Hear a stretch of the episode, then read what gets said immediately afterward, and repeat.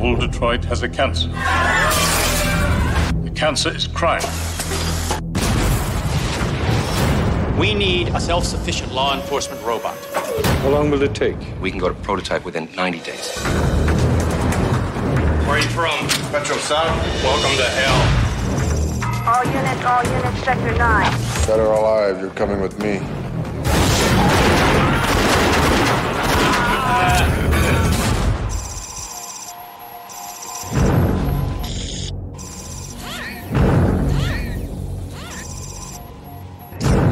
be a bad mother.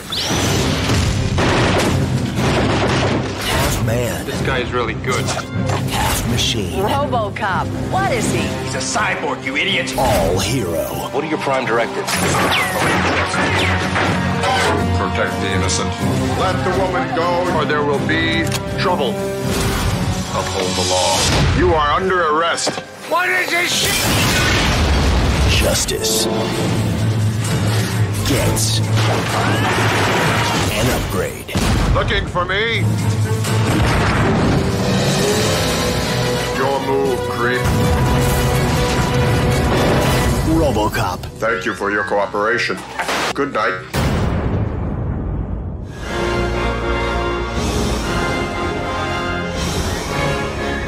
What's shaking? We're back, back with a brand new episode of Let's Watch It Again, and this time uh, I, I have a have a brand new um, guest to this this podcast. I have the super talented and lovely Dom Griffin. Welcome to the podcast. Ah, thanks for having me, man. So, you know, obviously, you know, I was doing a little research, a little, a little poaching, if you will, when I did those, um, the truth in this art, and I was like, oh, I got to have Dom on one of these eventually, and here you are. So, Yes, yes, happy to be here. we're we're doing RoboCop, uh, and I I, I want to start off by talking about um, the the introducing the movie for those who haven't seen it. It's not the it's not the bad one. You know what I mean? It's not the 2014 one, which we'll, we'll we might talk about that a little bit. But um, yeah. Where like when was the last time you saw this movie? Before I get into the um, whole intro. So I rewatched it yesterday, but Mm-hmm. before that, I don't think I'd seen it for the last like five or ten years, maybe. Yeah. Um, I've seen mm, that's not true. I think I maybe caught like a couple of scenes on like HBO randomly or something like that. But I never, I hadn't watched it all the way through in, in a long time.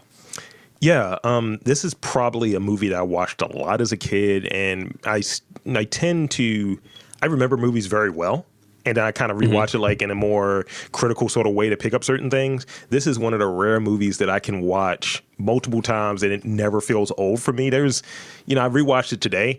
There was one little part where I was like, I'm gonna skip this because I I don't care about this scene at all. But um, for the most part, I was like, get to the thing that I'm looking for, and um, but you know, watch all but five minutes of the movie, and it's something that I dig. So for those who are undipped, unfamiliar with RoboCop, here's the thing.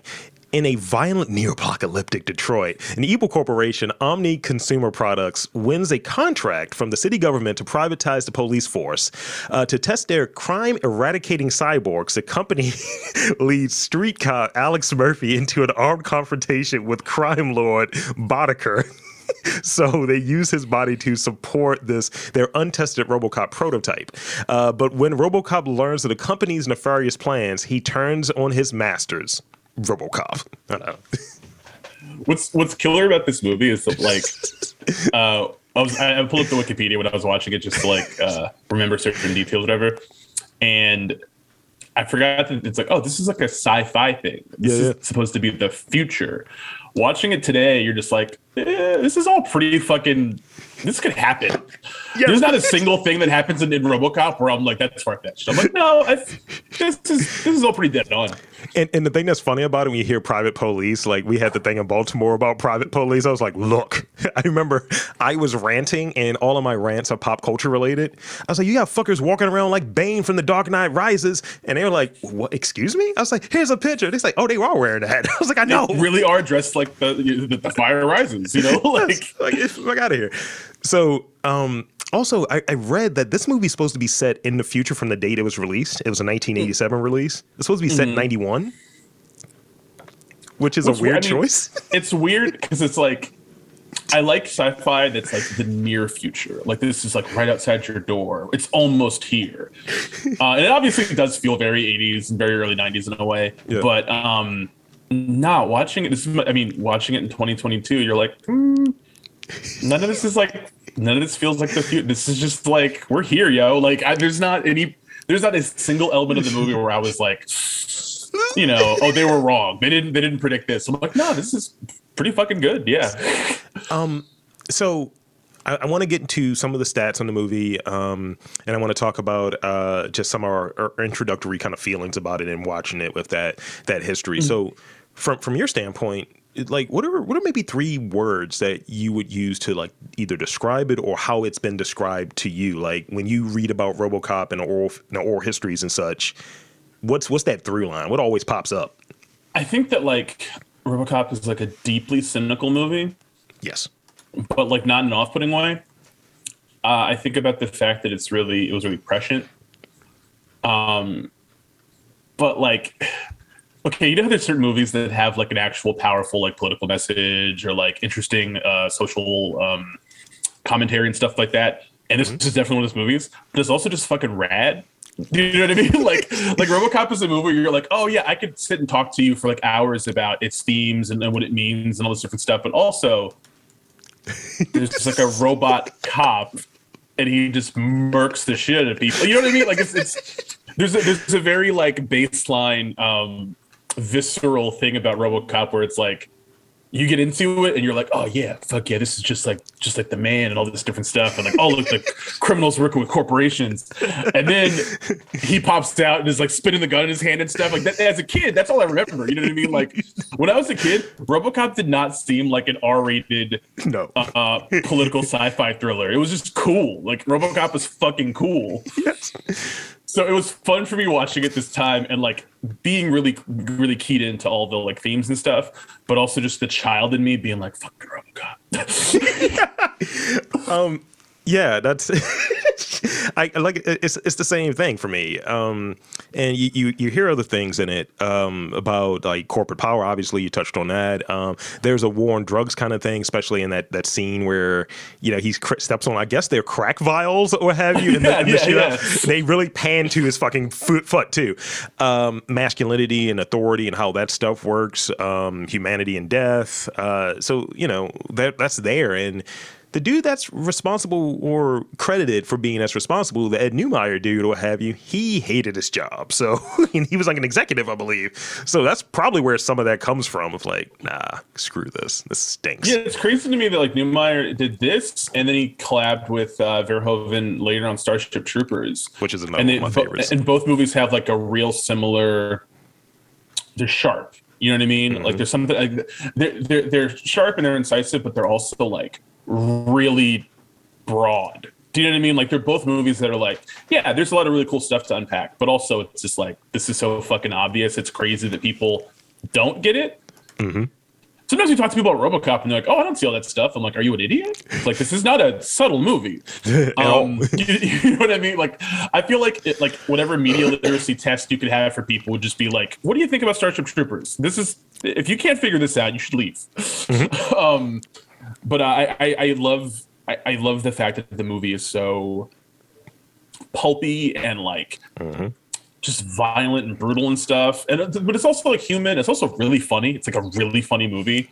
It's got an amazing cast. Like I love movies that have really good uh, character actor casts. Yeah. Just like the like any movie that has more than three, it's that guy. Yeah, yeah. You know what I'm saying? Where you're like, oh shit, it's Ray Wise. Oh shit, it's like uh, it's Kurt Smith. You know, um, every every person in this movie is like a that guy kind of. Yeah. Ah, it's it's so good. RoboCop is so good. Sorry. So, so I want to throw these in there real quick. So this is a July 17th, 1987 release, so it's 35th anniversary. Um, other movies that came out that were new that week that came out against it, it's, it's not good. Jaws 4, The Revenge, I forgot there was the fourth Jaws. it's not, it's not great. Uh, also, that was in the theaters during this time was another movie that's going to be reviewed very soon, I think. Uh, Predator, which is Oh, mhm. just hyper masculinity. It's just biceps and oil. Uh, Beverly Hills Cop 2. And uh, Dragnet and uh, Revenge of the Nerds uh, 2, Nerds in Paradise, which is one of my um, one of my Wait, favorites. Dragnet with Tom Hanks? Yes. That came out in '87. Yeah. and Full Metal know, I think Jacket as well. I don't know why I think of that as being like an early '90s movie. That's weird. Okay, that, that actually uh, shocked me.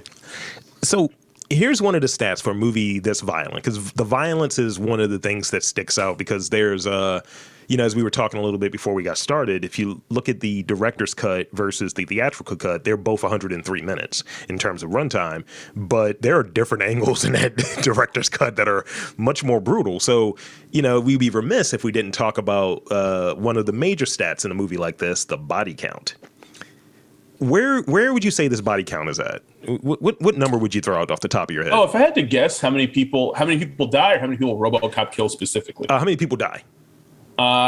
It's like forty, maybe. Am I 30, really off? 30 34. You're, you're very close. Okay, yeah.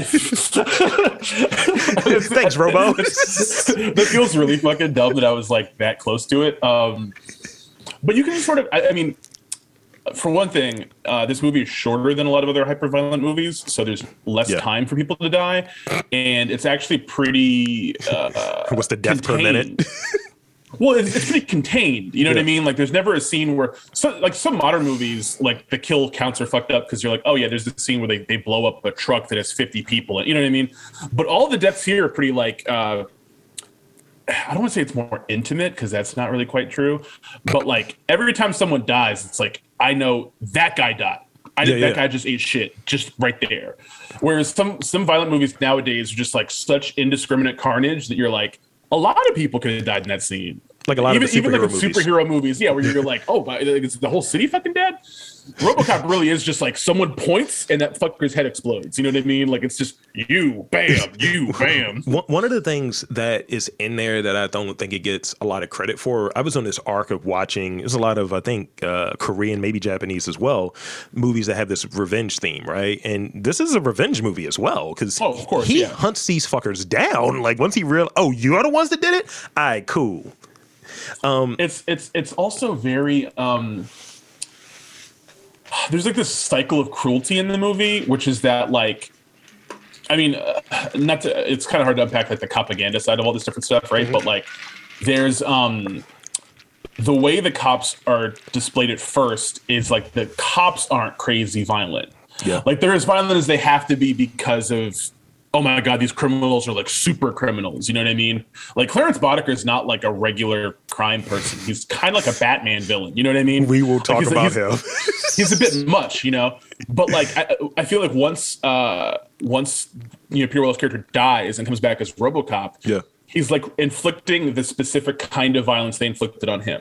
Mm-hmm. And I think that's kind of why the director's cut with the extra shots of, of like the blood and, and stuff is necessary because him getting his hand shut off and then him throwing the dude through glass later is like whatever. But when you see the way his hand explodes in the director's cut and you see Yeah. the way he shoots them back and stuff, it's it's a lot more specifically like an eye for an eye kind of violence. So I think that that level Yeah. of carnage and that level of um, messiness is really important. And there's and, and and I had this for later, but I at least want to throw it in because you're you're, you're mentioning it. The there there is this full circleness there too, where if you look at how in the beginning, um, I have a funny observation about that, but in towards the beginning of the movie, when Joe Cox is Joe Coxing it up, and he like punches Anne and she falls and doesn't die. The same thing happens to him, and that and when when Clarence is thrown through the friggin' glass or what have you. Also, the full circleness of it, where they killed Murphy or have you. That, that's the same place where they end up getting killed. Yeah, there, there, there is a sort of like a. I can't really speak to it, but I know Verhoeven's films have a lot of like his opinions about like religion and stuff, you know, and about like Jesus and Christianity and everything. And like I know there's sort of a side to that, that like that stuff always kind of comes out in his movies, like specifically with like like the way RoboCop is like resurrected and stuff like that. Um, like uh, I remember I was kind of tired when I watched it, but I was like, oh, like when he's stabbed with the big metal thing, it's kind of Yeah. like the spirit of like, you know what I mean, like Yeah. stuff like that. And I was like, oh man, this guy's doing a lot He's- he's for getting- a movie about a robot cop. and because because you know I I think this thing is in there. We'll, we'll talk about it. I think it's coming up next in these uh these. I have it. I have it called ten things about trivia. Um, but I want to throw this in there. So the budget for this movie was just short of fourteen million, and uh, the box office was about fifty three. So A different time. yeah, and that's that is using the, the the movie math. Generally speaking, if you make three times what it costs, you're getting a sequel. That's Oh, kind of course, what yeah. happens. Um, law it's diminishing after that. Those next two. The second one is is funny because of the old man behave yourselves, and then you had friggin' weird Japanese stuff in the third one that's just much maligned and just trash. Yeah, both of those movies to me are like a blur. I know I've seen them both, but I remember a fucking thing about them at all. There is a Japanese guy. The third one is the Frank Miller one that Peter Yeah, that's. Yeah, that's right. yeah. The the second one it has that kid who's like a gangster and it's kind of great actually, and it has the whole drug storyline with using Nuke and Tom Noonan as the villain. Yeah, I might have to run those back. I forgot Tom Noonan was in one of them. That's like must see now. Yeah, yeah, yeah. Um, so here's 10 things about trivia. Um, the screenplay was offered to, rejected by in, virtu- in, uh, in uh, virtually every by virtually every big director in Hollywood before Verhoeven uh, got a hold of it. He threw it away after reading uh, the first pages, convinced that it was just a dumb action movie. His wife, uh, Mar- Martine, uh, read it all the way through and convinced him that the story was more layered with many satirical and allegoric- uh, allegorical elements, leading to Verhoeven to direct the movie the RoboCop suit, and I feel like I could use this. The RoboCop suit was very hot and heavy, so heavy that uh, Peter Weller would lose three pounds a day from water loss. Eventually, they added an air conditioning unit to the suit. The, type, the sorts of things that happen to actors in movies like this. It's like I know they get paid a lot, but it's just like why, you couldn't come up with something that wasn't like weird and dehumanizing. And this shit had It's to not be. fucking real. it had to be super heavy too. You're like, because Peter Weller's not a big dude. yeah, he's kind of kind of wiry. And so, so the dude that came in uh later, who who's the guy that was in the remake? Um, he ended up playing Rick It's Joel Kinnaman, right? Yes. It's Joel Kinnaman in the remake. Yeah, I think he's like a bigger guy. He's Yeah, tall too. He's like his all stature. Yeah. Um, in Sacramento, California, a robbery suspect fled into a darkened movie theater to escape pursuing police. He became engrossed in the movie, which was playing on the screen. So engrossed that he failed to notice the police uh, had evacuated all the other patrons in the theater. When the lights flipped on, the stuntman was taken into custody. There is nothing that says your movie rules more than a guy who like goes to jail because he was like, "Yo, this is tight." you're in the he- middle of, of running from the police, and you're like, "What's going on with this RoboCop guy?" He so was a compelling. he was a mill. we'll talk about that guy. He he ate a lot of shit in that movie. Um, when in the RoboCop costume, Weller would remain in character between takes, only responding to the dir- to director Verhoeven's instructions uh, when properly addressed as Robo. Verhoeven found it too Oh, God. funny to take seriously, and it was dropped. Like, come on, be be serious. We're, we're making a movie called RoboCop, my friend. Please stop. Um, Ed Neumeier came up with the idea for RoboCop after he helped out on the set of Blade Runner in 1982, also an anniversary year, um, which was about cops hunting robots who look like humans in the future. Intrigued, Neumeier uh, turned down the turned the scenario into a future where a cop was looking like a robot and would hunt human criminals. That makes sense. But I feel like there's also another big influence on RoboCop that he may be left out for legal reasons. Spin it, please Um, throw it out there. Judge Dredd, like, like, uh, like I don't know if you've ever seen anything about like the the um anyone who worked at 2000 AD. They talk about RoboCop like those motherfuckers, like the whole thing with his mouth, the entire like tone of RoboCop. Yes, the helmet. Um, it's extremely, extremely Judge Dredd. It's it's what it's what makes the Judge Dredd movie so sad because you're like, yo, they already did this. They figured Yeah. out what works about these comics and they made it RoboCop. I mean, plus other things too. they you know, but, like, them. Oh, I was inspired by Blade, motherfucker. Come on now. he Lichtenstein that shit. He was like, I'm gonna make a copy of a thing, but make it slight. Yeah, it's mine. So it's like, mm. and the There's nothing wrong with that. I don't Yeah. judge shit like that, but it's like when people will just cop to it, bro. Like just, Just- be just- like, yeah. just say, look, I, I get It's it. like I, I don't know if you remember this, but like when um remember that uh, kids cartoon Freakazoid that was on like the WB Yeah. like when we were kids, and like it's just a humongous ripoff of Michael Allred's Madman comic. yes. To the point that like artists who worked on the show told Allred like, yeah, dude, we had your books in the fucking writers room. Like, Do you remember? illegal? Do you remember early '90s? Uh, it was a show called was it Ultra Force? Mm-hmm. That is X Men to a T. The animated X. I was like, what is this? Uh, yeah, a lot of that Malibu stuff was real fucking, real questionable. We're taking this. uh, so the RoboCop RoboCop uh, suit was the most expensive item on set. While the price uh, range varies, the producers indicated that they spent anywhere between five hundred thousand to a million dollars on the suit. That sounds about right. with no air conditioner though. Like, ah, fuck. Y'all off. couldn't put in a fucking carburetor for this movie. Uh, Verhoeven admitted that while uh, reading the screen- screenplay for the first time, he had difficulties with American slang since, since he's Dutch. For instance, he did not understand why African American gang members, so Joe Cox, would call Caucasian, Caucasian members brother, even though they weren't related. that is really funny to me. it's really, really funny. Yeah. Why would he call him that? Like, they look different. For a brief second, as you were explaining it, I was like, "Did they drop any n bombs in RoboCop?" Yo. 'Cause I was trying. To, I was trying to picture Verhoeven like unpacking that. Like, I thought that was a slur. Like, oh, they're reclaiming it. Okay. they did they did throw because I the, the the version I watched uh I, I did a similar thing that you described um, earlier, and the it, had, it came with subtitles, and the subtitles were off by multiple seconds. So Oh, of I- course, I, yeah. was skipping ahead, and it was one scene that the f bomb flew out, and I was like, "When did that happen?" Oh yeah, I, re- I, re- I I remember what scene, but I remember it happening and kind of being like, "Oh, yep, '80s." Like, Yep. Mhm. Not just. I mean, I know that. Look, I know that word made it through pop culture for another like 10 or 15, 20 years. Yeah. But like '80s is like prime usage of that. Like, Yes. Like Monster Squad is like a movie for kids, and that word just flies in there. And you're like, yeah, I mean, that's how these kids would have talked, I guess. It's It's it's hateful and wrong, but like I get it.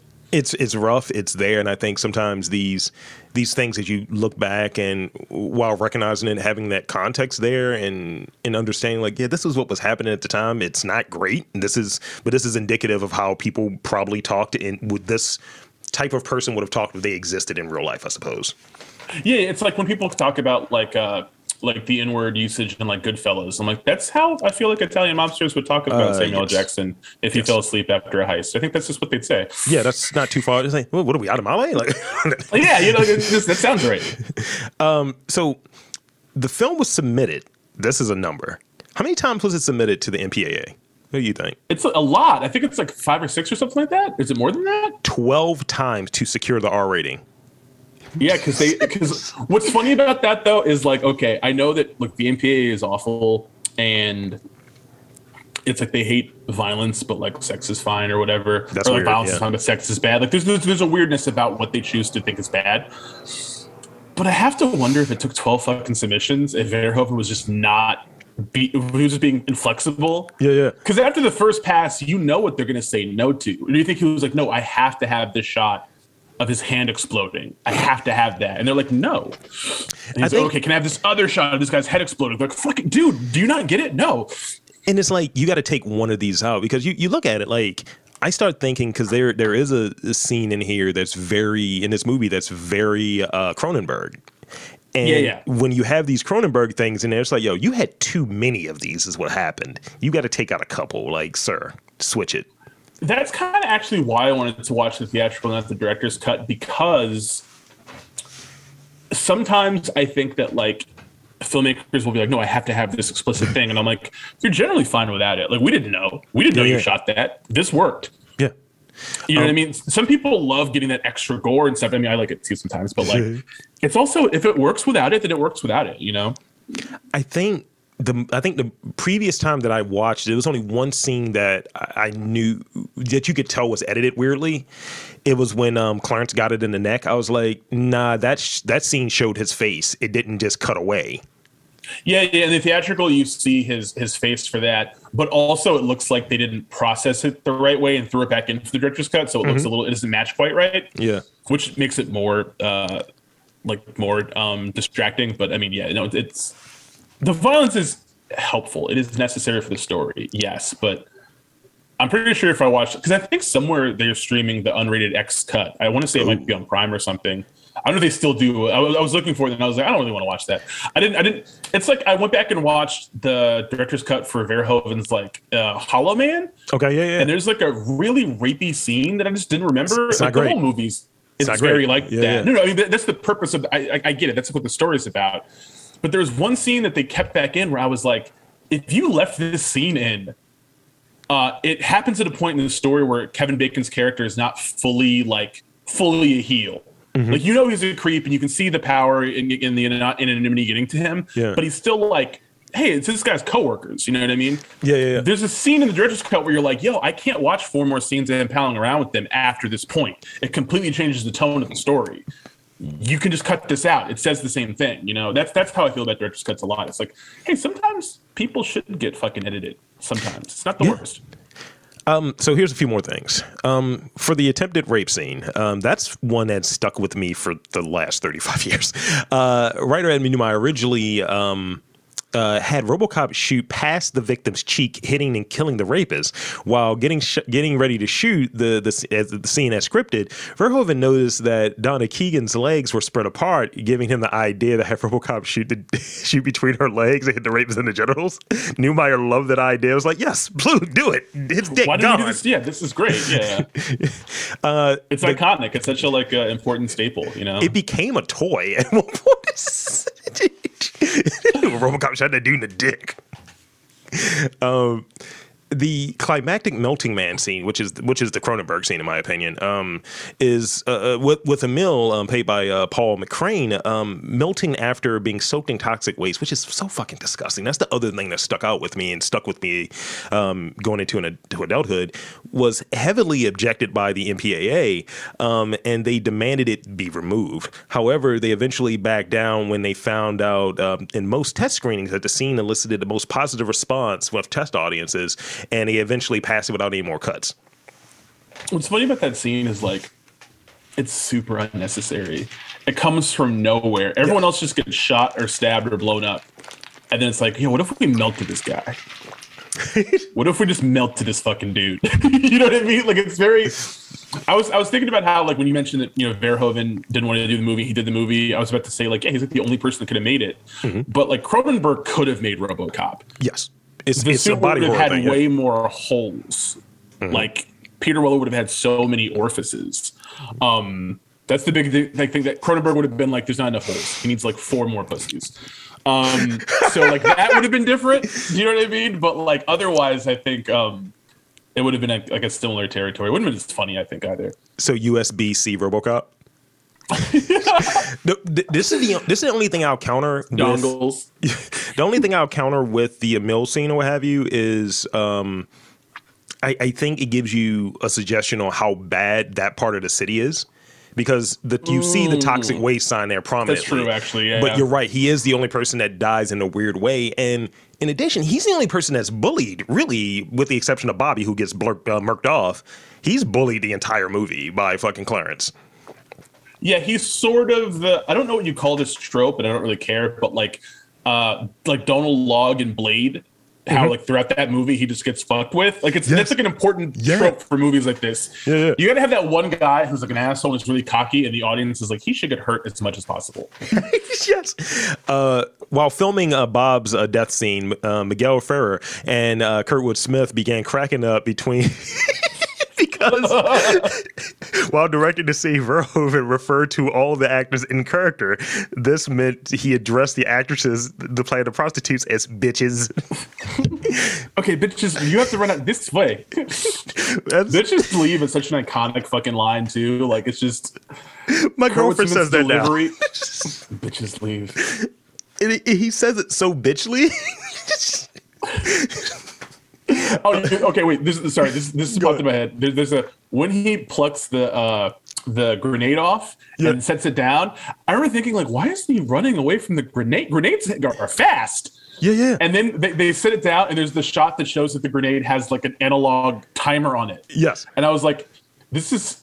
I'm so glad they had that there because it was annoying the shit out of me. Mm-hmm. Because I was like, why? How does grenades do not take 15 seconds to explode? I don't think. At least that's what movies have taught me Yeah, yeah, why is he walking away so slowly? And then I was like, oh, it's like a digital future Detroit grenade that takes 19 seconds, I guess. also two two things he fucking sexually licked the the clip the pin, and then after that notice this the care that he takes to close the door that's going to explode in the next few seconds he's like let me gently pull this man's door together after i blew his kneecaps off It's the, it's those little details that make Clarence Boddicker such a like iconic fucking character. But I don't. You, we, we can get to that a little bit, I guess. Um, the scene where Boddicker, uh, Boddicker's gang tortures and finally murders Murphy is heavily edited several times to avoid that R- that X rating. Um, then the theatrical version, this is what you were touching on, is clear that Boddicker has blown a, a part of Murphy's right hand off with a shotgun blast, and Emil then blows off uh, his right arm at the shoulder with another shotgun blast, and then explicit gore is limited in those instances. Uh, there's also an extension of two seconds where Boddicker explicitly blows uh, Murphy's brains out with a handgun. That's taken out. Um, the scene in full, um, the original dismemberment was one headshot was with one headshot was rem- was um, um, added to the director's cut, was restored for home Yeah, media. it's like I can't imagine it being worse. Like I know they probably filmed it to be worse, but I remember thinking like, we get it. Dude. it's pretty bad, and he gets We shot a lot. get it. He, like that that that that, that old Detroit vest. you don't die when you get shot a bunch of times with a shotgun. oh god, it was so so so brutal. Uh, RoboCop's first directive, uh, "Serve the Public Trust," is inspired by a Fortune Cookie. Which That's is- funny. Um, and this is the this is the tenth one, and this is this is really related to the casting. Um, after uh, Weller complained about the costume during the first few days of filming, the role of RoboCop was offered to Lance Henriksen, who turned it down because of timing conflicts. Um, he was cons- um, he he was also considered for the um, for the title role in Terminator in 1984 before um, before the cyborg was decided to be large and bulky, so Schwarzenegger, and he eventually played a robot in Aliens. Um, let's see, before Weller was cast. Rutger Hauer is in conversations. Um, he was another actor that was in line, but Weller won because he was a slender, as you you know, he's a little wiry, uh, five five ten and a half, and had a very expressive face. The face matters. Yeah, is like who can do this much work with their nose and mouth? This was a I person. mean, his, his, his eyes too, I guess. But yeah, like yeah, especially when he takes off the um, when he's not wearing a helmet, when he's Iron Manning it up for the last like yeah, twenty yeah. minutes. For those parts, his whole face is great, but it's like I, I can't, it's it goes back to the Judge Dredd thing. You know what I mean? Like the Judge Dredd thing is like that the mouth chin area and Weller's face is perfect for it. It's kind of why when they did the remake, I was like, I had no interest in it because I was just like, first of all, this looks like actually the future, which is like to me defeats the purpose of what makes the story interesting. Like it looks like fucking Minority Report. Like no, thank you. Yeah. Um, great movie, but just very different vibe. And then also like Joel Kinnaman doesn't doesn't have like that look, and like the suit looks like actually looks slender. like an Iron Man costume. It's too like sleek and cool. And it's like, no, dude, that's not horrifying. Like if I got killed and I came back as like 2014 RoboCop, I'd be like, this is actually kind of cool. This is an improvement over the human body. Um, you need like the body horror element. You need like the horrific. You need that uh, visceral imagery that really embodies like why look, bringing a, a guy back to life and making him a robot cop is like fucked up, right? That's Yep. not the point, though. The point is like this entire system that enables a corporation to turn things into like military weapons to give to cops so they can make more money off of like uh, arms deals. That's the thing that's grotesque. So you kind of need that physical uh, revulsion. If it just looks sleek and cool, it just looks like a. a like a fucking Raytheon ad, you know what I mean? yeah. And it's like that's that kind of like okay, that, what's the point then? because the, the response when he goes there into the firing range for the first time, and people are like, "Oh shit." What, what's happening here? And I, I will say props to the makeup work because it was just like, oh no, that looks like that's going into the back of his head, the the, the metal or what have you. And in the, the the remake, while being you know more uh, clean and sleek or what have you, it didn't have the same teeth. And you get, I get it, you're going to tone tone down the violence and it shows you mu- that much of a departure. It's 20, I think it's about 27 years after the first one. It shows you Mm-hmm. that kind of departure where, oh no, this is show business now, as opposed to this was a movie Yeah, you made need by the a money foreigner. to make a, if you need the money to make a RoboCop movie now, you can't do what RoboCop did. no. Not to say that no one is making transgressive movies anymore necessarily, or like that type of 40-20 pretension shit, but I mean literally like. I, I, I've been talking to people a lot this week about like the the Northman, like the new Robert Eggers movie, the Viking thing. And um, there was an interview with Eggers where he was like, "Yeah, this is the first movie I've ever done where the studio asked me to like do test screenings and I had to like take notes and do re-edits." And it's like, yeah, it's it's the first time you made a movie that needed nearly a hundred million dollars to produce. What the fuck did you think was going to happen? Yeah. like if if you need to spend a certain amount of money, you have to accept the like corporate uh control that's going to be there. You know. So like that's kind of what's cool is like back then you could make a RoboCop. It cost fourteen million dollars. There was not an impetus that it had to be hundreds. You know, like it has to be a huge thing. Yeah, absolutely. I'm, I want to check one thing to see what that would look like now. What is that $14 million now? That's a $100 million Oh, yeah. movie now. Oh, yeah, never mind. I, I keep forgetting that, like how inflation works. Um, tell me you don't know shit about money without telling me you don't know shit about money. That's really Um, so this is I used to com- I used to confuse this dude with Kurtwood Smith. So Michael Ironside was attached. um, oh to- yeah, they, they get very similar roles. he was going to be RoboCop. Michael Ironside was attached to be RoboCop at one point, and Yeah, um, like he was too small. Henriksen, him, Henriksen, Howard, all very good actors. RoboCop needs to be. I mean, for the story to work, in my opinion, needs to be like a, a frail, regular human guy who looks like uh, relatable. Yeah. Like Weller played villains later in his career and, and, and other in other times, but in the movie, he seems like a uh, like a very soft, you know what I mean, like fleshy human trying to do good or whatever. Yeah, yeah. Um, All the other guys look are dripping with menace. yes, yes. You know what I- I mean? That's why Henriksen would have been pretty good as the Terminator, not as like RoboCop. He Yeah. looks like he murders people for fun. And I and I think Michael Ironside was a little, was a little kind of like he was a bigger frame or what have you. So it's like that wouldn't work. He may have been shorter, but a little bit Michael wider. So- Ironside literally looks like RoboCop. Like his skull looks like it's made of metal. So like that doesn't work. and he would later be in uh what is that uh, uh Star He's a Starship Troopers. Yeah. Yeah. So lastly, um, there are seven actors that have appeared in Star Trek franchises. Like Kurtwood Smith has been in multiple Star Trek movies. Um, Ronny Cox, uh, Yep. Jones, just great. Ray Wise, who might be the MVP for me in this movie because he's, I think he's coked up the entire movie. oh, gotta be. Miguel Ferrer, uh, Robert DoQui, who is also is my number two. You know, just Yeah. he he's the black uh, uh, uh, like boss cop archetype that I love. I got the commissioner up my ass. I was waiting for him to say that. And uh, Peter Weller uh, appeared in Enterprise and uh, a few other things. Yeah, he shows up in um in Into Darkness. He's like the main Yes. villain in that, I think. Which I scrubbed from memory, but yeah. So that's pretty much the trivia stuff. So now, um, and this is the point of the show where we kind of give our kind of like thoughts on favorite scenes, lines, things like that. Um, what works, what doesn't work, the one fix, and certain observations we've made in the movie. So I'm gonna mm, throw it up to you. You're a guest. So where do you want to start at? You want to start at observations, what works, what doesn't work, favorite scenes? There's a lot of my favorite scene. I'll start with favorite scenes. There's a lot of little bits in this movie that like I remember it as from being a kid watching it. So like this scene when um RoboCop needs to um, Murphy needs to like refix his aim. And his partner's like helping him, and like he shoots up the baby food. Like that image is like so burned in my head. I was like, oh my god, I knew exactly where that shot was going to go, whatever. Um, but watching it this time, I was like, this is like kind of something about like I, we were, we we're talking about the masculinity side of things. Like I remember thinking the scene was somewhat sexual because like there's, I mean, like it implies that all that's left of RoboCop is like part of his brain and like his face.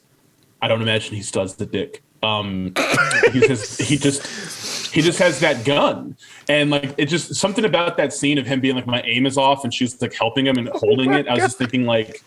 I don't know. This is weird. Sorry. I'd be like, this probably just like a fucking That's job. but I really mean, like, funny. That's really funny. I remember thinking like something about it like reminded me of like uh like an older man who's like infirm or something and like needs help. You know what I mean? Like th- there's Yeah. something about that too where I was like, oh yeah, like um the gun is like a very centralized. I sound like so fucking like pseudo intellectual right now, but like the whole time when she was, I was like, that's that's it's Paul Verhoeven. That's a penis. I know I know how this It- works. All right, that, that's who he is. Um, but there were so many really cool little lines I forgot about, or maybe didn't get when I was a kid. So like, um, when they're like, like uh, Boddicker's gang like robs banks, and the guy's like, "Why don't we just keep this money? We stole it." He's like, "No, no, no. We need to buy coke to make money off of that." And he's like, "We already have." He's like, "We already have money," and he's like, "What's the better? Like, there's no better crime than like free enterprise." I was like, "Yeah." Um, or I was like, "Oh, this is like this movie again, not not subtle." Um, but then when uh, the, uh, the the the dude that gets melted later, I forget his name. Emil, Um, yeah. when he yeah Emil when he's talking to the guy and he's like smoking, he's like like like oh these things will kill you. He's like what you want to live forever? Like there's this, there's this like there's this nihilism that runs through all the characters in the movie because the movie makes it very clear to you that this version of Detroit and like the real version of Detroit, I guess at the time, was so horrible that it's like yeah like who cares if you die? Thank God. you should be so fucking lucky, you know. And that that level of like cynicism and like nihilism and just sort of like uh kind of charming doomerism is like just all throughout the movie. Like every interaction is someone saying some shit where you're like, "That's bleak. That's Yeah. fucked up. That's dark." like even when they come back when the uh, the one officer was hanging on and the, the news the news prompt it was like yeah hang in there slugger i was like this dude is gonna die what what, what are you Yeah. saying Like there's, there's parts of RoboCop that almost seem like Simpsons background gags. yes because like it's just like this doesn't seem real, but it's like we're currently living in a version of uh, earthly reality that is like that, where every day does not feel real. Yeah. it feels like is this a bit? Is every, does everyone else know it's a bit, not me? So like watching RoboCop this time, that's the, the biggest thing that stuck with me was just like this is one of those movies that doesn't feel uh real. Like there's just parts of it that seem because it's like satire and stuff, but like Yeah. our real life feels like that. Like anytime I watch the news, I'm just kind of like I look around like, is this like a fucking? Am I in a thing? Am I in a thing right now? you, you just turn into uh, ed harris and Shin- Yeah, I'm just like, yo, yo, what the fuck? i'm in the thing ain't i uh, so did you have any more before i threw mines out there No, I want to hear yours. Uh, so I definitely I agree with the targeting scene, and I think uh, that's the precursor to my my favorite one is um, the the shootout at, at the mill. And he's like looking for me, and he starts just blicking off, and my man Cox goes down immediately. Damn it. Shit. Looking for me? Obviously, when he uh, shoots the rapist in the dick, just ah. Thank you! Thank you! Madam, you have suffered an emotional shock. I will notify a rape crisis center. and Beautiful. In terms of uh, the Coke shootout is really good too, because um, Clarence Boddicker is on eleven. The entire movie, by the way, like I, I have a, a, a, a fucking like cut of all of the things that he says in the movie. Like when he he's talking to Sal and he said, "I'm going to shove so much of this like powder up your wop." I was like, "What?" And he was like, "Guns, guns, guns!" The the Tigers great. are playing like a- tonight. I don't want to fuck with you, son. But I got the connection. I got the sales organization. I got the muscle to shove enough of this factory so far up your stupid wop ass that you'll shit snow for a year. Frankie, blow this cocksucker's head off. Ooh, guns, guns, guns. Come on, Sal. Tigers are playing tonight. I never miss a game. It sounded like a uh, like a Pusha T lyric, kind of. yes, yes. I was like, wow, this man knows how to sell cocaine. You know, Yeah, bitches, that- like, bitches I, I never leave. missed a game. There was like Everything. to me. Char- characters like that. Like I know how filmmaking works, so I know that a person wrote those things down and then an actor brought them to life. But really good character actors, when they play villains like this, Yes. always sound like they just showed up and just said whatever. Yes.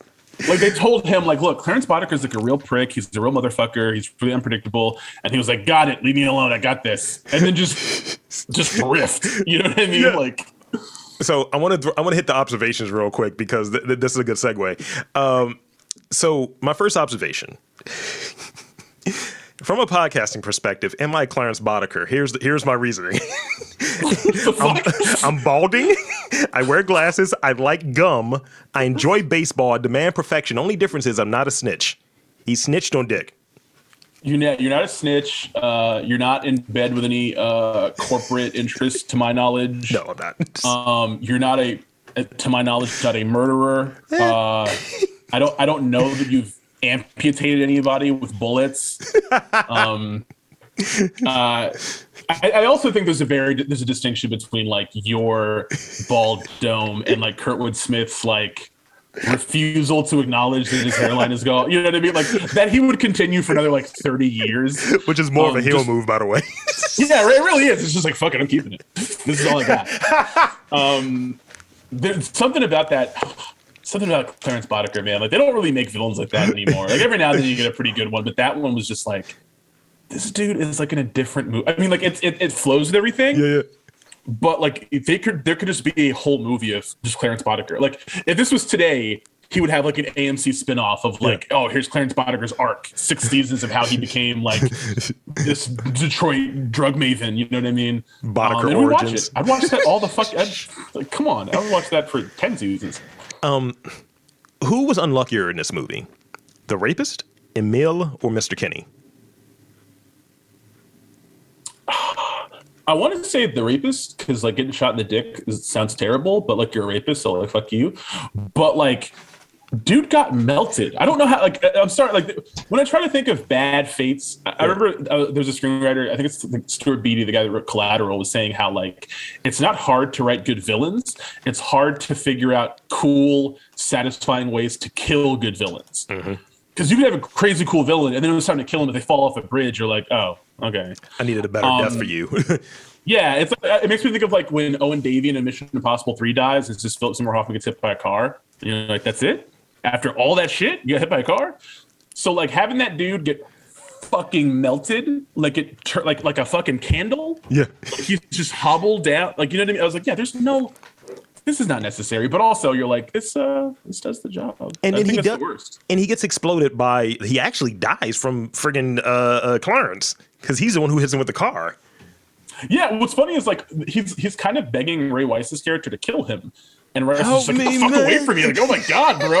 And I'm eyes like, dude, "Whoa." I was like, bro, you have a gun that is like seven feet long and like apparently explodes whole buildings.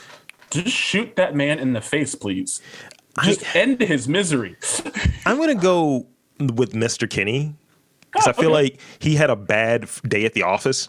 He was like, "Oh, I'm gonna see here. I'm gonna be able to flirt with the mail clerk. Oh shit, here, take this gun that's always in the boardroom for some reason because that's what fucking Dick uses later, and it's loaded, by the way. Um, yeah, use this gun. This nigga got blicked off.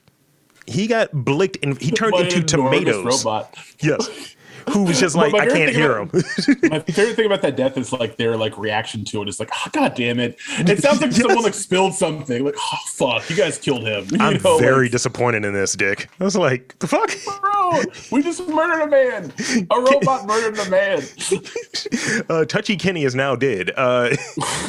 Because you know. Um, also, I, this is an observation I'm I'm I'm sure you noticed because there's a, a, a glut of black folk in this movie, and we'll talk about that a little bit. Um, Anne Lewis is a dick watcher. That's what I've noticed. This is what resulted like when she gets the drop on Joe and he's taking a whiz. She definitely looks down and he slaps her, and that's how she falls over. She's not paying attention. Oh, He was like, "You mind if I?" Uh, she was like, "You put your hands up. You mind if I finish?" And she looks down and he slaps her, and she goes toppling over. Don't be that's a dick deep watcher. lore. That's deep lore. I was like, But it ties back to your it ties back to your Murphy dick gun yeah, targeting there's, situation. there's, oh, I mean, like, there are certain filmmakers who are in like the pantheon of like dick cinema. You know, there's certain people who just like they make dicks a part of like their their work, and like Verhoeven's like a big one of them. You know, I I want Dick Cinema to be like he actually works at OCP. yeah, He's in marketing. uh, so I got I got I got a couple more observations. Uh, was was Joe Cox applying to be a hyena? That was the one thing that really his laugh is cringe. Yeah, it's like actually pretty unsettling to be entirely honest. Which is like, I I think it's good for like a, a Dicky movie laugh. You know, Yeah. I want to be like uncomfortable.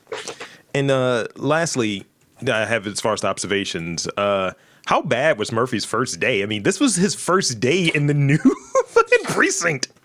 It's funny because like, yeah, like his first day is like getting like murdered into a robot, right? But like, um, it's so funny how that segment of the movie is like how Republicans get like police uh, budgets raised every year. Yes. It's literally just the opening of RoboCop. It's just like, "Ah, there's not enough cars, not enough guns. These cops are out here fighting Clarence Boddicker. We gotta get them more money, you know. And it's like, eh, Robo I mean, propaganda.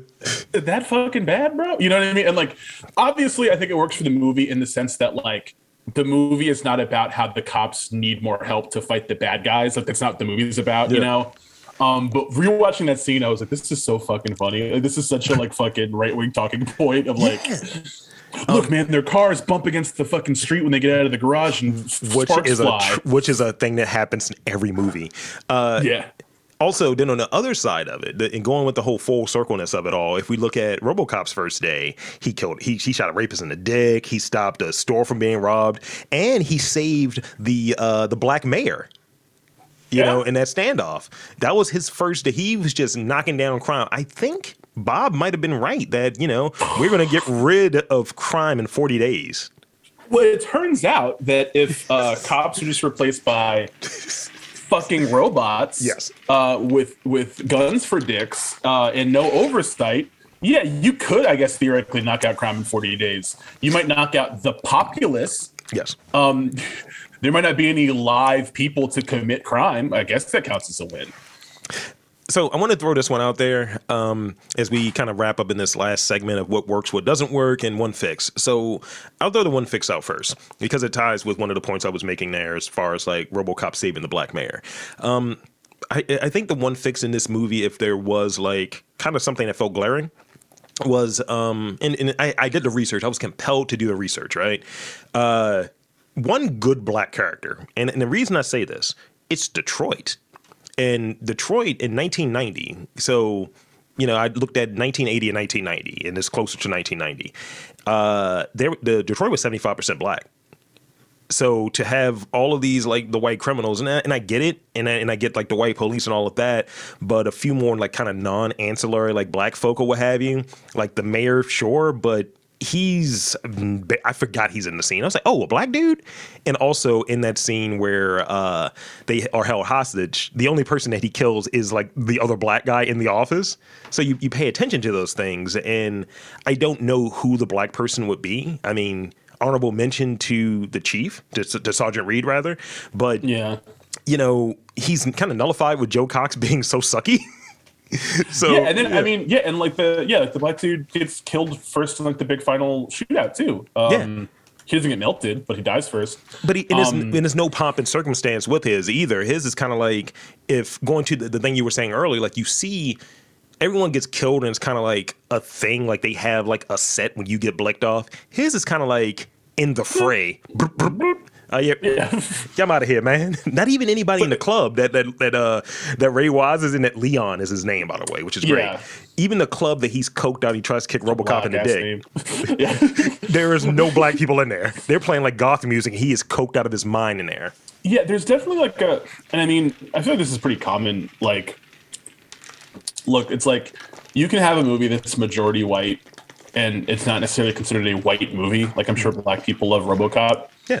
But you cannot have a movie that is like majority black where it does not become a black movie. Right. Like if you remade RoboCop today and you had a bunch of black people because it was set like in a city that had a lot of black people in it. Mm-hmm. Like if the new RoboCop took place like Atlanta or something or you know whatever. Ludacris in. you know what I mean? Oh like it was God. just like, you know like whatever. Let's say like that's the you know like uh, you had like future in it or something. I don't know. Um, like if you had a bunch of black people in it, the articles would be like, "Oh, there's like a black spin on RoboCop, and it deals with police brutality and the specter of you know what I mean? Like it would Yeah. go into all that shit, you know. And it's like, no, I mean, just look. There's some cities that just have more of this type of person, and like, you can tell a story that, uh, like, obviously, if you made a black RoboCop, it would be difficult to make it and untether all the cop stuff from like police brutality issues. Clearly, um, but you know, I'm saying this like it's like such a far fetched thing. This is hundred percent a thing that some guy is, is doing. Like, what if we try RoboCop again, but we make him all black? Like Jordan Peele is, is ignoring a voicemail right now from someone who's like, "What do you think, Black RoboCop? We can really do this." nope. It's Uh, starting in this month. Already, John David Washington wants in on it. You know what I mean?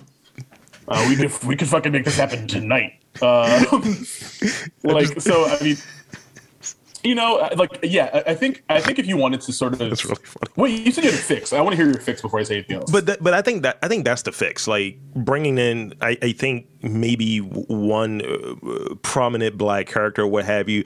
I either you recast the Joe Cox or change that character, what have you. It doesn't have to be a villain, or maybe the drug kingpin instead of being some like ill cast like uh, uh fake Italians because I felt like they all were Irish. They all kind of had an Irish vibe to me. That the is, that the is the funniest part when Clarence Boddicker calls him a wop. Because I was like, this guy, I know his name's Sal. Yeah. He's not particularly Italian. right. He's not even like Italian adjacent. He's not Italian X. You know, like um, there's there, there's there's a sense of like. I think if you wanted to fix it, you just make uh, Murphy black. I feel like that would. Well, then okay. If I made the movie, if they were like, "You're going to make RoboCop today," I would probably try to cast a black guy as Murphy. Um, and I actually probably just get John David Washington to just redo his performance of BlacKkKlansman because everything about that man embodies I can change this place from the inside. so I like the idea of the place literally physically changing him from the inside and turning him into a fucking robot because that's what happens to people that think this is a good job.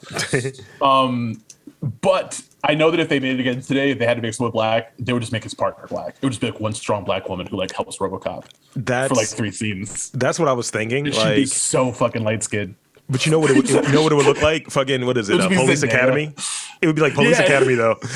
Um, I'm trying to think who the guy would be. It would be the uh, Chris Chalk dude. Because he kind of has the same bone structure as Peter Weller. Yeah, it's pretty similar. Also, going back to your point about if it was set in Atlanta, I just feel like Anne Lewis is played by Jermaine Dupri. It's like we're just gonna gender swap it because it's like you're five foot two. Let's make it happen. That would be really bad if like so you decided to set RoboCop in Atlanta, you guys just filled it with musicians. Like, well, there's a bunch of them down here, bro. Like, I love McConan as the villain. Like what the fuck? The club's going that up on a Tuesday. Blam. oh man, I haven't thought about him in a minute. Oh, that guy. um, Yeah. yeah, but you're right. I think that like I think that the the race thing is because it's Detroit, and it's like I mean, I guess you can say that about a lot of movies. It can't be obviously. Motown with like you know like the the bad boys of the Pistons in Motown, and then there's like a few ancillary like blacks here and there. Now at the same time, and I know it's been a while since you've seen the second one, but the second one has a scene in it that's so fucking funny. I had to add it to my reel of great moments in black exploitation because uh it's like when they're going to this factory and it's a black guy at a hot dog stand and he says like the cops are leaving they're leaving strike or have you and he says something that i feel like he was channeling my dad they better kick somebody's ass that's what the black dude said i was like just someone's uncle was cast so i think he's trying to fix what i, what I felt like the movie was lacking there, there's sort of I think there's something. It's like it's unfortunate that, that this has to happen. Sure. but I'd sort of prefer it to what normally happens, which is like white TV writers having to like figure out what black people sound like from like Twitter and getting it wrong or whatever. Um, but I also don't think it should be like an actor's job to like black something up himself or whatever. But I don't know if you've seen Michael Bay's Ambulance. But uh, that yet, Wal- Wale has like a relatively minor part in the movie. It's like not a big important part at all. And it is pretty clear that all of his stuff is like ad libbed. Like there's just no way they wrote Wale. Like it's his he takes what is essentially like a completely unimportant kind of throwaway character who is only features into like one or two key scenes and he just gives it this whole rich inner life of like this guy has a whole life outside of this fucking movie. you know what I mean? Like he has a whole thing he's doing, and I know all of it is just it's just Wale like just being being himself and like kind of trying to make the character like deeper and more interesting, and like black actors have to do that all the fucking time uh, in movies. They have to come and like bring their blackness. Um, and I, that scene you're talking about, I imagine that was just like a black character actor who was just like, absolutely I'm gonna say this, I'm gonna do this. Like, i'm right, red you know, fox's you cousin know. because he had Yeah, that you energy know. he had that energy Yeah, you know, like, for, yeah, exactly. Like that's important. That kind of texture and um, authenticity. So as we wrap up here in this, these these last few moments, um, I want to talk about what works and what doesn't work. So I'm going to throw out, you know, what I think works and then I, what I think doesn't work, and I want to hear your thoughts on it as well. Mm-hmm. Um, so I'm to start off with what works. I think the score works. The score it gets it's Oh, yeah, it's it's great. Um, I think Anne Lewis works. Um, the only caveat to that is I think she bonded with Murphy a little too quick because again that was his first day, and maybe it's this notion of you're a good cop trying to do good. So, but you know that scene that you're describing with the targeting, it's like yeah, you're going to help him, but also we haven't had any time to establish it because within the first 20 minutes, dude is gone. But she's trying to get back her partner, who's that was his first day. They have it's the cop thing. It's like in a cop movie, it doesn't matter if someone's been your partner for 20 years or five minutes. It's like that was my partner. like we are hardwired to know that is like oh shit, that's that's your partner. True. You know that's my quarterback. You know that's like that's a really important bond. You know what I mean? Like it's you can't you can't fight that. So. I think uh, it only works because they're both really good actors. I think that's the thing. I think Weller and, and I think they're really good. Uh, as, as far as the other side of the, the, the last part of this column of the, the part that works, I think the uh, satirical elements, namely the uh, the news breaks, they they work really well for me, um, and that that's the the common common theme through each one of the movies, and they're pretty they're pretty consistently good um, for for what they're aiming to be, and it's like the things that I hate about news coverage, they really key on it very well. Um, what I, I, think get why they brought Frank Miller in. It's very Frank. It's very Dark Knight Returns. You know what I mean? Yeah, good observation there. Right, absolutely. Okay. Uh, lastly, uh, I, I'm going to harp on it again, but you know, the Detroit uh, is really is isn't really black in this movie, and that that just doesn't work for me. Um, I mean, at least had somebody wearing a Pistons jersey or something, you know. Um, and lastly, RoboCop visiting his old home. I fucking hated that. I don't know why. It just Oh, really? it, it just like I get why it's there, and I don't think it should be omitted, but just the way that it is, like, and maybe because I was a kid when I first saw it, it's like, man, can we get back to killing people? That was kind of where I was I- at. no, I actually, I actually have a different take on that. I don't Okay. think. I, that's probably why you felt that way when you were a kid, because Yeah. yeah. you do want to see RoboCop fucking spinning the gun and being cool. As an adult, though, it's been how many years? Do you know how many movies you've seen with that exact fucking scene? No, you're right. You're right. Do you know what I mean? Uh-huh. Like, I think that that's it, it's that is the only scene in RoboCop that feels stale because it's a scene that you just see all the time. Everything else in the movie is kind of its own thing. Like even like even though tons of sci-fi movies since have have stolen the the point of view of RoboCop waking up and stuff and seeing everybody as they're working on him, like that's been in uh, tons of movies since. And also, it's it's from like a, some movies in the 40s as well. Whatever, it's not it's not new, but that doesn't feel stale when you're watching it. That one fucking scene of like the it's it's it's it's tethered to the idea of like when a, like a wife dies in a movie and they have the like slow mo uh, her under the sheets like oh I miss I miss you. It's oh you're gone. And then he wakes up and now he's alone. Like we've seen that shit so much and it kind of abstracts his family into just being like a loose idea of of kinship that you're like okay can you get back to shooting people now? Can you get back to using your enormous dick gun to shoot people? it's time What else do you have that that you think works, doesn't work, what have you? What are your thoughts there? Oh no, I'm, I'm way easier. I think everything works in this movie. The, okay, I don't think anything doesn't work in the movie other than that one scene. The one thing that I say is like the best thing about the movie is this movie is an hour and 40 minutes long, Uh huh. and that's it. And it does the whole fucking shebang. Hmm. I love it. It, it it gets it. I it love it. and I think it knows what it is too. And it, it had that, you know, going back to the the, the budget and kind of how it went down, it, it worked. And I I really would like to see like e- each attempt to try to recreate that has not worked. And you know, we've had time from it. Like it'll be 30 years since RoboCop 3. RoboCop 3 was 1990, and 1993 rather, and it was ass. And they were already kind of shifting to a PG-13. Uh, the Prime Directives show was not good. Um, that was a one of those Canadian productions. It's like this doesn't work. And it's funny that this this movie, despite it not really being geared for kids because it's so violent, almost was an X-rated movie they had a cartoon that came out, like two of them, and one was through Marvel. It was part of the Marvel Action Hour in the late '80s.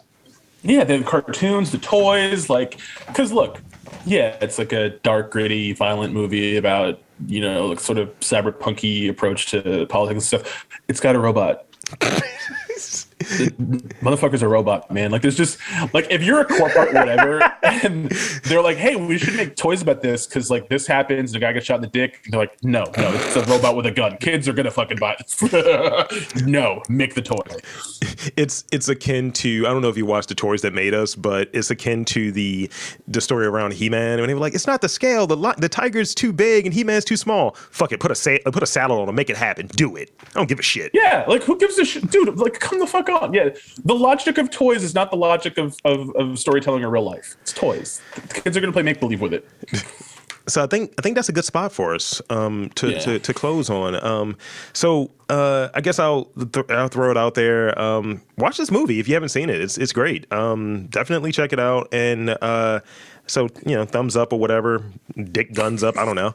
Um, Sorry, I think the best. I'm sorry, the, the best fucking way to, to tell people they should see RoboCop, like thumbs up or whatever. Fucking RoboCop, do it. um, where can he find you at? Where can he check you out online? Uh, I'm on. You can follow me on Twitter uh, at all new dom. Uh, I don't tweet as much as I used to because uh, for my my sanity. Um, but uh, I guess the main place to find me is on YouTube. I have a YouTube channel, The Armchair Auteur. Uh, I do movie reviews, video essays, and stuff. I've been on sort of an accidental, prolonged hiatus, but I will be back posting new reviews very soon. Um, so yeah, that's like usually the easiest place to find me and where all my stuff is. Yeah. Um. So yeah, you know, subscribe to this podcast. Uh, let's watch it again on all the, the places. And for again, the the super talented Dom Griffin. Thank you again, sir, for coming on today. Thank you, this has man. been great. And uh, I'm gonna wrap up. So um, uh, keep watching those movies, folks. Namely, you know, check out RoboCop.